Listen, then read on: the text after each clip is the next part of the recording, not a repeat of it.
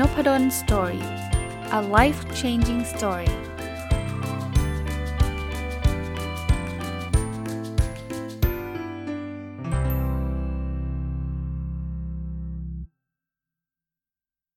สวัสดีครับ ยินดีต้อนรับเข้าสู่นพดล Story Podcast นะครับ วันนี้จะมาชวนคุยเรื่องเกี่ยวข้องกับความล้มเหลวนะ ก็ที่มาที่ไปเหมือนกันนะ ก็ช่วงนี้มีคนเชิญไปออก Facebook Live ไปออก Zoom ไปอะไรแบบนี้ แล้วก็มีคำถามอยู่มาเรื่อยๆนะผมคิดว่าคำถามบางชุดเนี่ยก็เป็นคำถามที่พอผมได้ตอบไปแล้วก็คิดว่ามันน่าจะเป็นประโยชน์กับคนที่ฟังนุปดลสตอรี่ด้วยนะครับ ก็เลยเอาคำถามชุดนี้มาเล่าให้ฟังนะครับคำถามแรกนี่ก็ถามว่าความล้มเหลวเนี่ยมันสำคัญหรือเปล่าเป็นคำถามที่น่าสนใจนะว่าความล้มเหลวเนี่ยปกติเราคิดว่ามันเป็นเรื่องลบนะมันไม่น่าจะมีความสำคัญใช่ไหมแต่แต่สำหรับผมเนี่ยผมว่ามันสำคัญนะ ยิ่งเราล้มเนี่ยมันยิ่งทำให้เราได้เรียนรู้อะคือคือมองแบบนี้ก่อน คือตอนล้มเนี่ยเราคงไม่มีใครชอบอะคงไม่มีใครถ้าถ้าพูดแบบนี้ก็คงเหมือนโกหกนะว่าเนี่ยผมจงใจล้มเหลวนะ ผมจะได้เรียนรู้มันไม่ใช่แบบนั้นเนาะเราทำอะไรสักอย่างเราอยากที่ประสบความสำเร็จ แต่ส่วนใหญ่มันจะไม่ได้สำเร็จครั้งแรกอะมันไม่ได้ทำครั้งแรกเปิดธุรกิจครั้งแรกจะรวยทันที เปิดบล็อกครั้งแรกคนจะติดตามมาเป็นล้านทันที เพราะฉะนั้นเนี่ยผมว่ามันจะล้มคราวนี้ ไหนๆมันจะล้มแล้วเนี่ยเรามีทาง2ทางคือล้มแล้วก็เศร้าเสียใจ แต่ไม่ได้เรียนรู้อะไรจากมันเลย กับอีกทางหนึ่งคือล้มเสียใจเหมือนกันนะครับแต่เราได้รับบทเรียนที่สำคัญ เพราะนั้นเนี่ยถ้าถามผมว่าล้มเหลวมันสำคัญยังไงเนี่ยผมคิดว่ามันมันมันทำให้เราได้เรียนรู้ครับเป็นบทเรียนนะแล้วก็มันพอเราได้เรียนรู้เยอะๆนะ โอกาสที่เราจะสำเร็จในครั้งต่อไปมันจะมากขึ้นมากขึ้นมากขึ้นเรื่อยๆ ผมไม่ได้บอกว่าล้มครั้งเดียวแล้วจะสำเร็จนะบางทีอาจจะล้ม 3 ครั้ง 5 ครั้ง 10 ครั้ง แต่ทุกครั้งถ้าเราได้เรียนรู้เนี่ยมันมันเหมือนกับเก็บแต้มเออใช้คำว่าเก็บแต้มแล้วกันนะเป็นองค์ประกอบไปสู่ความสำเร็จนะครับ ผมเคยเคยเล่าให้ฟังในนบดอนสตอรี่นะเอ่ออาจจะนานมาแล้วขอเล่าอีกทีหนึ่งกันแล้วกัน ตอนที่ผมไปเรียนที่ประเทศสหรัฐอเมริกาเนี่ยก็ตอนนั้นอยู่รัฐโอเรกอนนะ พออยู่รัฐโอเรกอนเนี่ยก็มีพวกรุ่นพี่เนี่ยเขาก็ชวนไปเล่นสกี จริงโอเรกอนก็ไม่ได้มีหิมะบ่อยมากนักหรอกนะ แต่ว่าถ้าขึ้นไปเหนือๆเนี่ยนะ มันจะมีภูเขาที่เขาไปเล่นสกีกัน โดยเฉพาะหน้าหนาวเนี่ย ผมก็ไม่ไม่เคยเล่นหรอกนะครับ ก็ไปเล่นครั้งแรกเนี่ยต้องบอกว่าโหมันมันฝืนมากเลยเพราะเราเล่นไม่เป็น ก็ไปเวลาไปเล่นสกีเนี่ยเราก็จะไป ลองไปไปเรียนก่อนนะก็จะมีบทเรียนให้สักชั่วโมงหนึ่งหรือยังไงเนี่ยนะสำหรับคนที่เล่นไม่เป็นเลย ก็พอเล่นไหวนะก็พอเสร็จแล้วเขาก็พาเราขึ้นกระเช้าไปเนินเตี้ยๆเนี่ยแล้วก็ค่อยๆ ปล่อยเราลงมาก็เล่นนะครับถามว่าสนุกไหมยอมรับว่าไม่สนุก เพราะว่าเล่นไม่เก่งนะครับแป๊บๆก็ล้มเดี๋ยวก็ลื่นเดี๋ยวก็อะไรอย่างเงี้ยนะคราวนี้พอมันหมดบทเรียนนะ่ะเขาสอนสักชั่วโมงหนึ่งนะผมถ้าจำไม่ผิดเขาก็ปล่อยให้เราเล่นอิสระ นะก็แน่นอนครับเวลาเราเล่นสกีเนี่ยใครเล่นสกีเนี่ยก็คงจำได้นะมันจะมีแบบกระเช้าที่ไปสูงๆไปต่ำๆไปเตี้ยๆอะไรเงี้ยผมก็ไปแบบแบบสีเขียวมั้งถ้ามันมีสีดำที่มันสูงมากนะผมไม่กล้าไปอะแต่ว่าเอาไปแบบ base beginner อะ beginner ซึ่งมันก็สูงระดับหนึ่งนะสำหรับผมสำหรับคนที่เพิ่งเริ่มเล่นเนี่ยก็ค่อยๆประคองตัวเองลงมา เกร็งทั้งตัวเลยครับโหมันเมื่อยเลยแหละ คือกลัวล้มไง พอกลัวล้มมันก็ค่อยๆกระจึกกระจึกกระจึกไปเรื่อยๆกว่าจะลงมาถึงข้างล่างเนี่ยก็เรียกว่าปวดตัวปวดเมื่อยเนื้อตัวแล้วคิดในใจผมไม่เห็นสนุกเลยสกีไม่เล่นดีกว่าวันหลังเลิกเล่นละนะคราวนี้ลงมาได้แบบนั้นสักพักหนึ่งเนี่ยมันก็จะเริ่มมืดแล้วก็เพื่อนๆก็จะกลับแล้วนะครับรุ่นพี่ที่พาไปก็บอกเออจะจะกลับแล้วผมก็บอกงั้นขึ้นอีกรอบหนึ่งแล้วก็จะเลิกแล้วแต่รอบสุดท้ายเนี่ยผมก็ไม่คิดอะไรมากนะผมก็บอกเฮ้ยล้มก็ล้มมาถ้าสมมุติว่ามันลงมาจะล้มก็ไม่เห็นเป็นไรเลย เพราะว่ามันก็เป็นหิมะนะ ผมก็ปล่อยตัวมาตามสบายเลย คือพร้อมที่จะล้มอะพูดง่ายๆว่ารอบรอบรอบหลังสุดแล้วช่างมันเถอะล้ม แล้วจริงๆอะจะจงใจล้มด้วย ถ้ามันมันดูเหมือนจะเร็วเกินไป ผมก็สไลด์ตัวล้มไปเลย มันจะได้ไม่เจ็บเนาะเชื่อไหมรอบนั้นเป็นรอบที่สนุกที่สุดเลย แล้วแทบจะไม่ล้มเลยด้วยซ้ำทั้งๆที่ตัวเองเนี่ยกะว่าจะล้มนะคือพอเราไม่กลัวความล้มเหลวเนี่ย มันเป็นรอบที่เราได้เรียนรู้อะไรเยอะเลยครับ มันมันปราศจากความกลัว ซึ่งผมเน้นไว้ตรงนี้นะ ผมก็ไม่ได้ไปเล่นอะไรที่มันเสี่ยงนะ ไม่ใช่ไปเล่นที่สูงสูงถ้าลงมาแล้วน็อกเลย ผมไม่ทำแบบนั้น กับไอ้เล่นที่มัน safe safe อะแต่ว่าไม่ต้องไปเกร็งมันมากเนี่ยผมกลับมานะ ผมก็มาได้บทเรียนชีวิตว่า เวลาเราทำอะไรถ้าเราไม่ได้กลัวความล้มเหลวว่าเราจะทำมันได้เต็มที่กว่าที่เราจะกลัวความล้มเหลว ถ้าเขียนอย่างนี้ดีไหมเดี๋ยวคนจะว่าไหมอย่างเงี้ยมันจะเขียนไม่ไม่ไม่ไม่ลื่นหรอก เขียนเลยแต่แน่นอนเราก็ไม่ได้เขียนแบบโอ้โหแบบ ดราม่าเป็นอะไรที่มันแบบไม่ไม่ถูกต้องมันไม่ได้ขนาดนั้นเนี่ยเราต้องหา balance ให้เจอนะครับ อันนี้มีคนถามบอกอาจารย์เคยล้มเหลวไหมผมเรียนแบบนี้นะ ผมอาจจะเป็นเป็นตัวอย่างแบบไม่ได้ดราม่าเหมือนกับโอ้โหบางคนแบบถ้าพูดถึงความล้มเหลวนะเคยโดนไล่ออกจากงานไม่มีข้าวจะกินอะไรเงี้ยก็ก็อันนั้นอะเป็นเรื่องที่ทุกคนแบบอยากฟังนะมันมันสนุกนะผมเป็นคนที่ค่อนข้างจะคอนเซอร์เวทีฟผมผมเรียนแบบนี้เพราะฉะนั้นเนี่ยผมไม่เคยล้มแบบ แบบสุดสุดทางแบบขนาดแบบโอ้ใช้เงินลงทุนไปแล้วก็ไม่ไม่เจ๊งเหลือศูนย์บาท แล้วก็โดนไล่ออกจากบ้านอะไรเงี้ยไม่ไม่ไม่มีแบบนั้นเลย ไม่มีแบบนั้นเลยชีวิตเรียบง่ายมาก ชีวิตแบบเด็กดีอะ่ะเอาเอาตรงๆนะก็เรียนหนังสือก็ตั้งใจเรียนอะไรมา แต่ชีวิตคนเราเนี่ยนะมันนิยามความล้มเหลวมันอาจจะต่างกันสำหรับผมเนี่ยอาจจะแปลกหน่อยถ้าถ้าถามผมว่าอาจารย์ล้มเหลว มีตัวอย่างไหมที่อาจารย์ล้มเหลวเนี่ย ผมนึกถึงสิ่งที่มันอาจจะตรงกันข้ามกับคนอื่นนะ ผมนึกถึงช่วงเวลาชีวิตอันนึงที่ผมใช้ชีวิตแบบบิดเบี้ยวไปมากเลย ผมถือว่าช่วงนั้นเป็นช่วงล้มเหลวของผมเลยนะ ทั้งๆทที่ในสายตาของคนภายนอกเนี่ยจะคิดว่าช่วงนั้นเป็นช่วงที่ผมรุ่งมาก คือมันมีอยู่ช่วงหนึ่งครับที่จะเรียกว่าโอ้โหทุกอย่างมันแบบ ประดังประเดมา เราก็ประสบความสำเร็จมีชื่อเสียงระดับหนึ่งนะ คนก็รู้จักแล้วก็ให้เกียรติเรา เชิญเราไปเป็นกรรมการ เชิญเราไปเป็นโอ้เยอะแยะไม่หมดไปหมดอะคือตำแหน่งนี้ต้องเรียกว่าต้องเป็นตำแหน่งที่มีเกียรตินะแล้วต้องขอบคุณคนเชิญด้วยนะว่าให้เกียรติเป็นอย่างสูงอะนะได้นั่งร่วมประชุมกับคนที่ระดับท็อปๆอะไรอย่างเงี้ยนะแต่เชื่อไหมช่วงนั้นเป็นช่วงที่ผมแย่ที่สุดเลยเอาแบบนี้นะตั้งแต่ทำงานมาเลย คือ มันมันโอเวอร์โหลดครับ มันแทบจะไม่มีเวลาให้กับตัวเองครับ ผมเคยเล่าให้ฟังว่าผมไม่มีเวลาแม้กระทั่งทานข้าวเที่ยง เพราะว่าตอนเช้าต้องประชุมที่นี่ตอนบ่ายต้องวิ่งไปที่นู่น แล้วก็ต้องเอาแฟ้มมาเซ็นงานอยู่ในรถนะอยู่ในรถยนต์นะรถติดต้องหยิบแฟ้มมาเซ็นเซ็นเพื่อที่จะไปถึงนั่นมันจะได้ส่งแฟ้มได้ทัน ผมเคยนั่งเซ็นงานที่แบบเป็นงานที่งานบริหารเนี่ยสชั่วโมงติดเลยนะ นะคือเป็นช่วงที่แย่ที่สุดของผมเลยเพราะว่ามันไม่ใช่ตัวตนผมเลย แล้วผมก็ไม่ได้ถนัดแล้วก็ไม่ได้ชอบงานแบบนั้น แต่เพียงแต่ตอนนั้นเนี่ยผมหลงเข้าไปเพราะว่าผมชอบคิดว่าเอ้ยเราต้องออกจากคอมฟอร์ทโซนผมชอบคิดว่าเฮ้ยเราจะต้องลองอะไรใหม่ ๆ ซึ่งผมลืมคิดไปว่าลองอะไรใหม่ๆเนี่ยมันต้องตรงกับสิ่งที่ผมต้องการด้วย อันนี้มันไม่ได้ตรงมันออกมันออฟแทร็กไปเยอะ แล้วตอนนั้นก็รู้สึกแย่มาก อันนี้เป็นความล้มเหลวที่ที่ เป็นบทเรียนผมเลยครับ หลังจากนั้นเนี่ยผมก็จะเลือกแล้วครับว่าท่านให้เกียรติมาต้องขอบพระคุณท่าน แต่ว่าผมไม่สามารถที่จะตอบรับอันนี้ได้หรืออะไรได้นะครับ ชีวิตก็กลับมาดีขึ้นเนาะมีคำถามบอกว่าเคยเคยทำอะไรผิดแล้วรู้สึกเสียใจแล้วได้เรียนรู้อะไรจากมันหรือเปล่านะครับ ก็ย้อนกลับไปที่เมื่อกี้เป็นตัวอย่างอะ่ะผมว่าสิ่งที่ผมรู้สึกเสียใจและรู้สึกว่ามันทำผิดไปคือผมตอบรับโดยที่ไม่ได้คิดดีๆ ก่อน คือคือแต่ก่อนเป็น Mr. Yes ครับ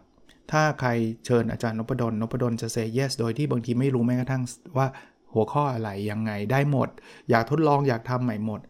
แต่ว่ามันทำให้เรา burn out อันนั้นอะ burn out ของแท้เลย คือคือต้องเรียกว่าเป็นทุกข์เลยอะถึงกับขนาดแบบว่าฉันไม่อยากลุกมาทำงาน ผมเคยมีโมเมนต์แบบนั้นนะ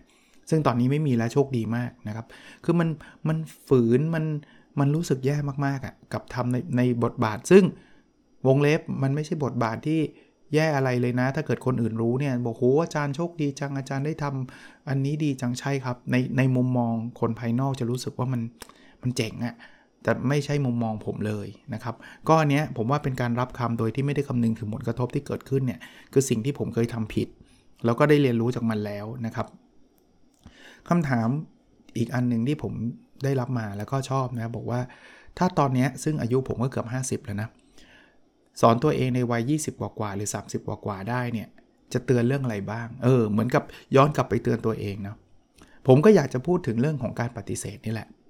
คือตอนเด็กๆเนี่ยผมเป็น Mr. Yes มาตลอด ผมเป็นเด็กดีอะพูดง่ายๆ ผู้ใหญ่ให้ทำอะไรก็ทำใครให้ทำอะไรก็ถ้าไม่เหลือบ่ากว่าแรงก็ทำนะ โดยที่ไม่ได้คำนึงถึงอะไรเลยเนี่ย เพราะบางทีผมรู้สึกว่าถ้าผม say no ไปเนี่ย มันจะไปทำร้ายจิตใจเขา แต่สุดท้ายเนี่ยนะผมได้รับการเรียนรู้แล้วผมจะสอนผมตอนหนุ่มๆว่าการปฏิเสธบางทีเนี่ยมันไม่ได้ยากอย่างที่เราคิดเลยนะแล้วที่เราไปคิดว่าถ้าเราปฏิเสธเขาเขาจะงอนเขาจะโกรธจริง ๆ ผู้ใหญ่หลาย ๆ คนเนี่ยเขามีเหตุผลนะครับ ถ้าเราให้เหตุผลเขาดีๆเขาเข้าใจนะครับ แล้วตอนหลังเนี่ยผมก็ทำนะครับ กับกับผู้ใหญ่เลยแหละครับท่านให้เกียรติผมทำนู่นทำนี่แต่ผมบอกว่าต้องขออภัยนะครับ ผมไม่สามารถทำได้จริงๆนะบอกไม่เป็นไรครับอาจารย์จบนะ แล้วผมมองแบบนี้ครับ การปฏิเสธในสิ่งที่เราไม่อยากทำหรือเราไม่ได้มีความสามารถพอที่จะทำเนี่ยนะมันดีทั้งสองฝ่าย มันดีสำหรับเราตรงไหนเราจะได้ไม่ได้ทำในสิ่งที่มันฝืนความเป็นตัวตนเรานะในขณะเดียวกันมันดีสำหรับเขานะเขาจะได้ไปหาคนที่เหมาะมากกว่าเรานะครับ เพราะฉะนั้นเนี่ยลองลองพิจารณาดูดีๆ ผมไม่ได้บอกให้ท่านปฏิเสธทุกเรื่องที่เข้ามานะให้ท่านคิดดีๆ ถ้าท่านมันเป็นทิศทางที่ท่านอาจจะไม่สบายใจ แต่ว่ามันเป็นทิศทางที่ท่านอยากลอง ท่านคิดว่ามันไปในทิศทางที่ท่านต้องการตั้งแต่แรก เช่นเขาให้ตำแหน่งท่านเป็นหัวหน้า แล้วท่านก็อยากจะเป็นหัวหน้าอยู่แล้วอย่างเงี้ย อันนั้นผมเชียร์ท่านลุยแล้วมันอาจจะยังทำยังไงว่าเป็นหัวหน้าทำอย่างนู้นยังไง แต่มันเป็นความฝันท่านไง ท่านลุย แต่ถ้าเกิดเขาให้ตำแหน่งท่านแล้วตำแหน่งนั้นไม่ใช่สิ่งที่ท่านชอบเลย อย่างนี้ผมเชียร์ให้ท่านถอย ให้ท่านปฏิเสธ ไม่ใช่ถอยไปไป อยู่กับที่เดิมนะท่านลองไปหาความฝันของท่านนะครับ อันนี้ก็ก็จะเรียกว่าเป็นคำสอนที่ผมอยากจะกลับไปสอน ผมตอนหนุ่มๆนะครับ แล้วก็ผมอยากจะพูดอีกเรื่องหนึ่งคือชีวิตเราเนี่ยไม่ได้ต้องการอะไรมากไปกว่าการทำงานที่ตัวเองรัก แล้วมีเวลาให้กับครอบครัว ผมจะบอกกับตัวเองแบบนี้แล้วปัจจุบันผมก็บอกกับตัวเองแบบนี้นะครับทำในสิ่งที่เรารักมันอาจจะไม่ได้ร้อยเปอร์เซ็นต์หางานที่เรารักให้ได้มากที่สุด เท่าที่เราจะทำได้แล้วมีเวลาให้กับครอบครัว ใครที่ยังไม่มีครอบครัว ไม่มีภรรยาไม่มีสามีไม่มีลูกก็คุณก็มีคุณพ่อคุณแม่ครับ คุณก็มีพี่น้องนะครับนะคราวนี้คำถามอีกอันที่ผมเจอคือ ความล้มเหลวเนี่ยหลาย ๆ คนกลัวมันนะจะบอกยังไงว่าให้เราไม่กลัว พูดง่ายๆว่าคือคือบางคนไม่กล้าทำเพราะกลัวล้มเหลวอะวันก่อนเนี่ยผมไปมีนักศึกษาเชิญไป แล้วก็มีคำถามประมาณนี้มาเหมือนกันนะ ผมก็ตอบแบบนี้ครับ ผมบอกว่าถ้าเราจะไม่กลัวความล้มเหลวเราต้องตั้งเป้าให้เราล้มเหลวครับ อ้าว มีด้วยเหรอเขามีจะตั้งเป้าสำเร็จ ผมมองอีกมุมหนึ่งคือ เราต้องมองว่ายิ่งล้มเหลวยิ่งสำเร็จอะผมจำไม่ได้ว่านักบาสคนไหนเคยพูดนะ ถ้าจำไม่ผิดคือไมเคิลจอแดน ซึ่งเป็นนักบาสในตำนานคนหนึ่งเนี่ยเขาบอกว่ามีคนไปสัมภาษณ์เขาว่าทำไมเขาทำยิงยิงลูกบาสลง ห่วงอะก็คือทำแต้มได้เยอะมากอะในการแข่งขันนะเขาบอกว่าอ๋อถ้าคุณอยากทำแต้มได้เยอะนะคุณก็ยิงลูกให้ไม่ลงเยอะๆสิดูไมเซ็ตเขานะเขาไม่ได้บอกว่าอยากทำแต้มเยอะก็ยิงลูกให้ลงเยอะๆนะเขาบอกว่ายิงลูกให้ไม่ลงเยอะๆอะเดี๋ยวเดี๋ยวมันจะได้แต้มเยอะเอง เพราะอย่างนี้สมมุติว่าเราเราเรารู้สถิติเราอะเรายิงร้อยลูกเราลง 50 ลูกใช่ป่ะถ้าเรายิงแค่ 10 ลูกเราก็ลง 5 ลูกไง ถ้าเรายิง 20 ลูกเราก็ลง 10 ลูกไง มันแปลว่าอะไรอะถ้ามองอีกมุมหนึ่งก็คือ ถ้าอยากได้ลง 50 ลูก คุณก็ต้องชุดไม่ลง 50 ลูกไง เพราะนั้นการชุดไม่ลงเนี่ยมันเป็นกระบวนการกระบวนการหนึ่งของการชุดลงนึกภาพออกไหมแปลว่าคุณไม่ต้องกลัวความล้มเหลวเพราะมันจะต้องล้มแน่นอน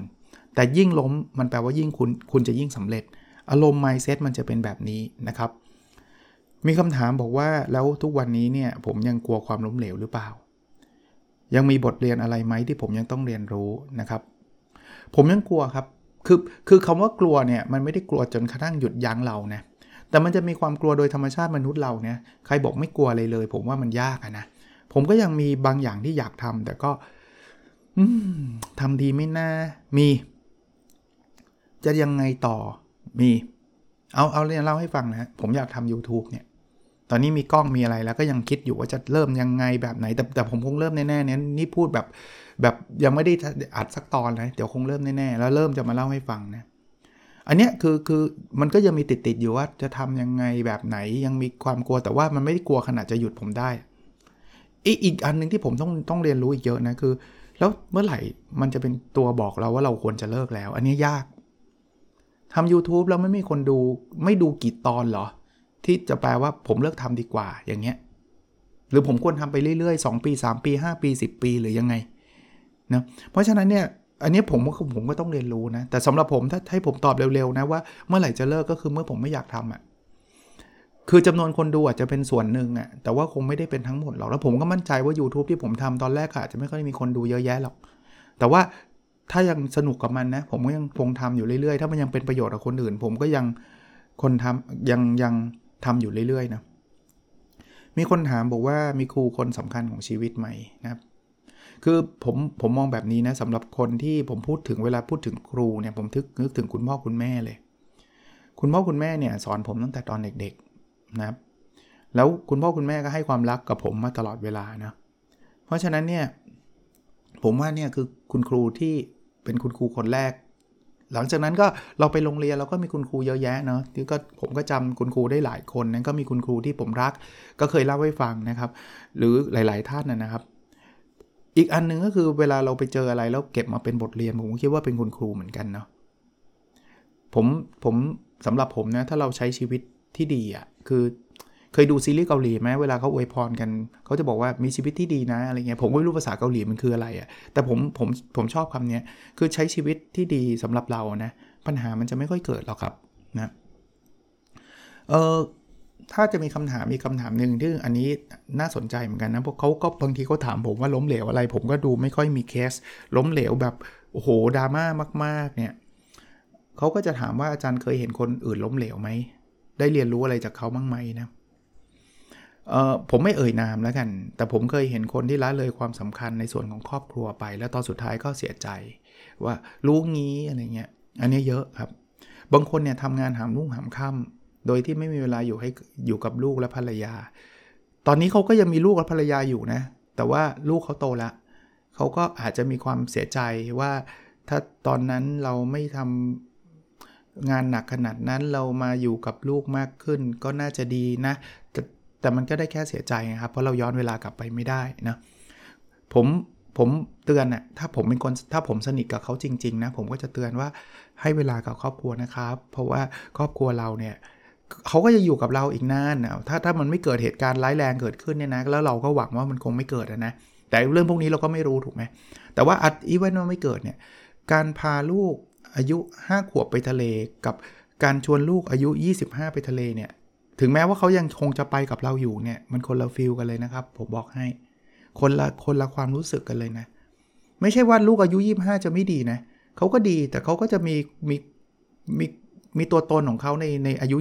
25 กับลูกอายุ 5 ขวบที่เขาจะพ่ออุ้มหน่อยพ่ออุ้มหน่อยอะคุณลองลองนึกภาพผมก็ไม่รู้นะ ผมอาจจะติดครอบครัวก็ได้นะ แต่โมเมนต์นั้นนะ่ะคุณย้อนกลับไปไม่ได้นะ คุณจะคุณให้คุณจะให้คนอายุ 25 บอกพ่ออุ้มหน่อยปะละ่ะถ้าเขาบอกคุณก็ตกใจอะ่ะจริงไหม แต่มันจะเกิดขึ้นในช่วงในช่วงเวลาใดเวลาหนึ่งเท่านั้นน่ะ เวลาย้อนกลับมาไม่ได้นะครับ อันนี้ก็ก็เป็นสิ่งที่เอาเป็นว่าเป็นเป็นการแชร์แล้วกันนะ ส่วนตัวผมก็ตระหนักเรื่องนี้มาตั้งแต่เริ่มมีลูกอะนะครับ ผมก็เต็มที่กับกับครอบครัวพอสมควร โดยที่สำหรับผมตอนนี้นะผมก็คิดว่าไม่เคยเสียใจเลยที่ที่ทำมาในอดีต มีอาจจะมีบางเรื่องเล็ก ๆ บ้างอาจจะเคยดูลูกในบางเรื่องที่มันไม่เมคเซนอะไรเงี้ย แต่มันน้อยมากอะครับ คราวนี้เวลาเราพูดถึงการล้มแล้วต้องลุกขึ้นมาเนี่ย ผมเคยมีโมเมนต์แบบนั้นไหมล้มเสร็จแล้วลุกการลุกครั้งล่าสุดคืออะไรสำหรับผมเนี่ยคือการลาออกจากตำแหน่งที่สำคัญครับ ก็อย่างที่เล่าให้ฟังนะคือมีคนเชิญไปตำแหน่งก็ดีโอ้ยทุกอย่างดีหมด แต่ว่ามันไม่ใช่เรานะครับ ตอนนั้นเนี่ยก็ตัดสินใจนะ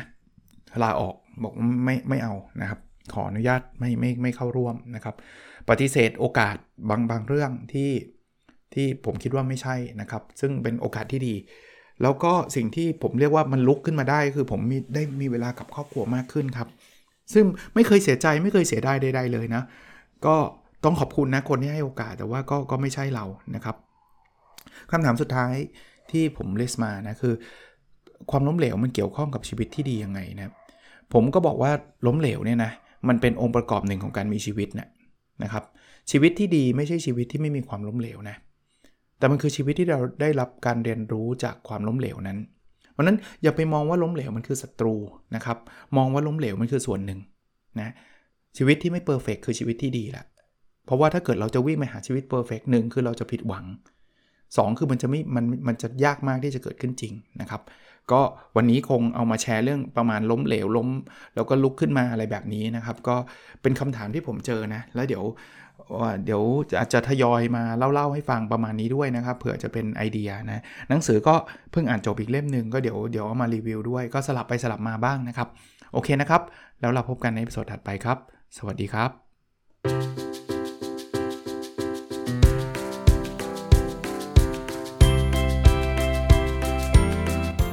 n o p a d o n Story a life changing story